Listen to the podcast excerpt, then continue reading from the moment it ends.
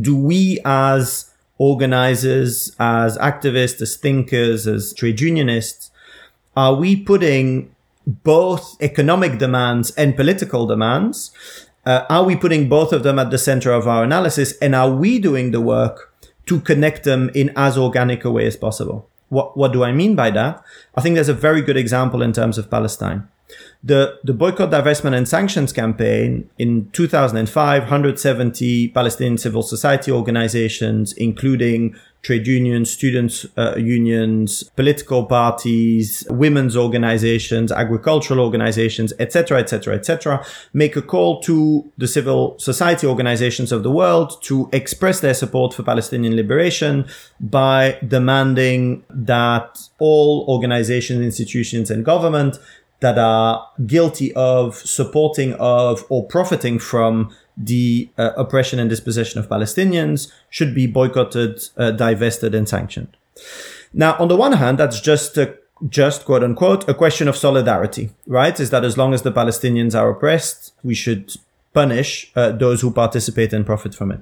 But I actually think there's a more fundamental question also, and I think this goes to the heart of solidarity, right? That people always say solidarity is not charity; it's about understanding that your liberation is tied to mine. But but what does that actually mean? And I think what the BDS movement does is that it gives us a direct tool to make a much more fundamental argument about the democratization of our lives.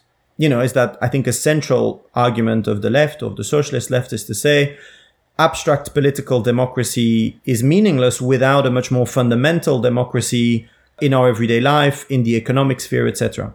BDS is a tool for that. It's to say that we demand the right to be democratically involved in making decisions of what our local governments, what our employers, crucially, uh, what our governments, whatever institution, educational, cultural, uh, sports, uh, etc., what decisions are made in our name. And we claim the right to be democratically involved. And so, of course, I think BDS done well is not just about saying we express solidarity with Palestinians, or, although it's first and foremost that. It's also about saying we want to fundamentally transform our, our own kind of lives and, and situations. But that doesn't happen organically. That has to be fought for.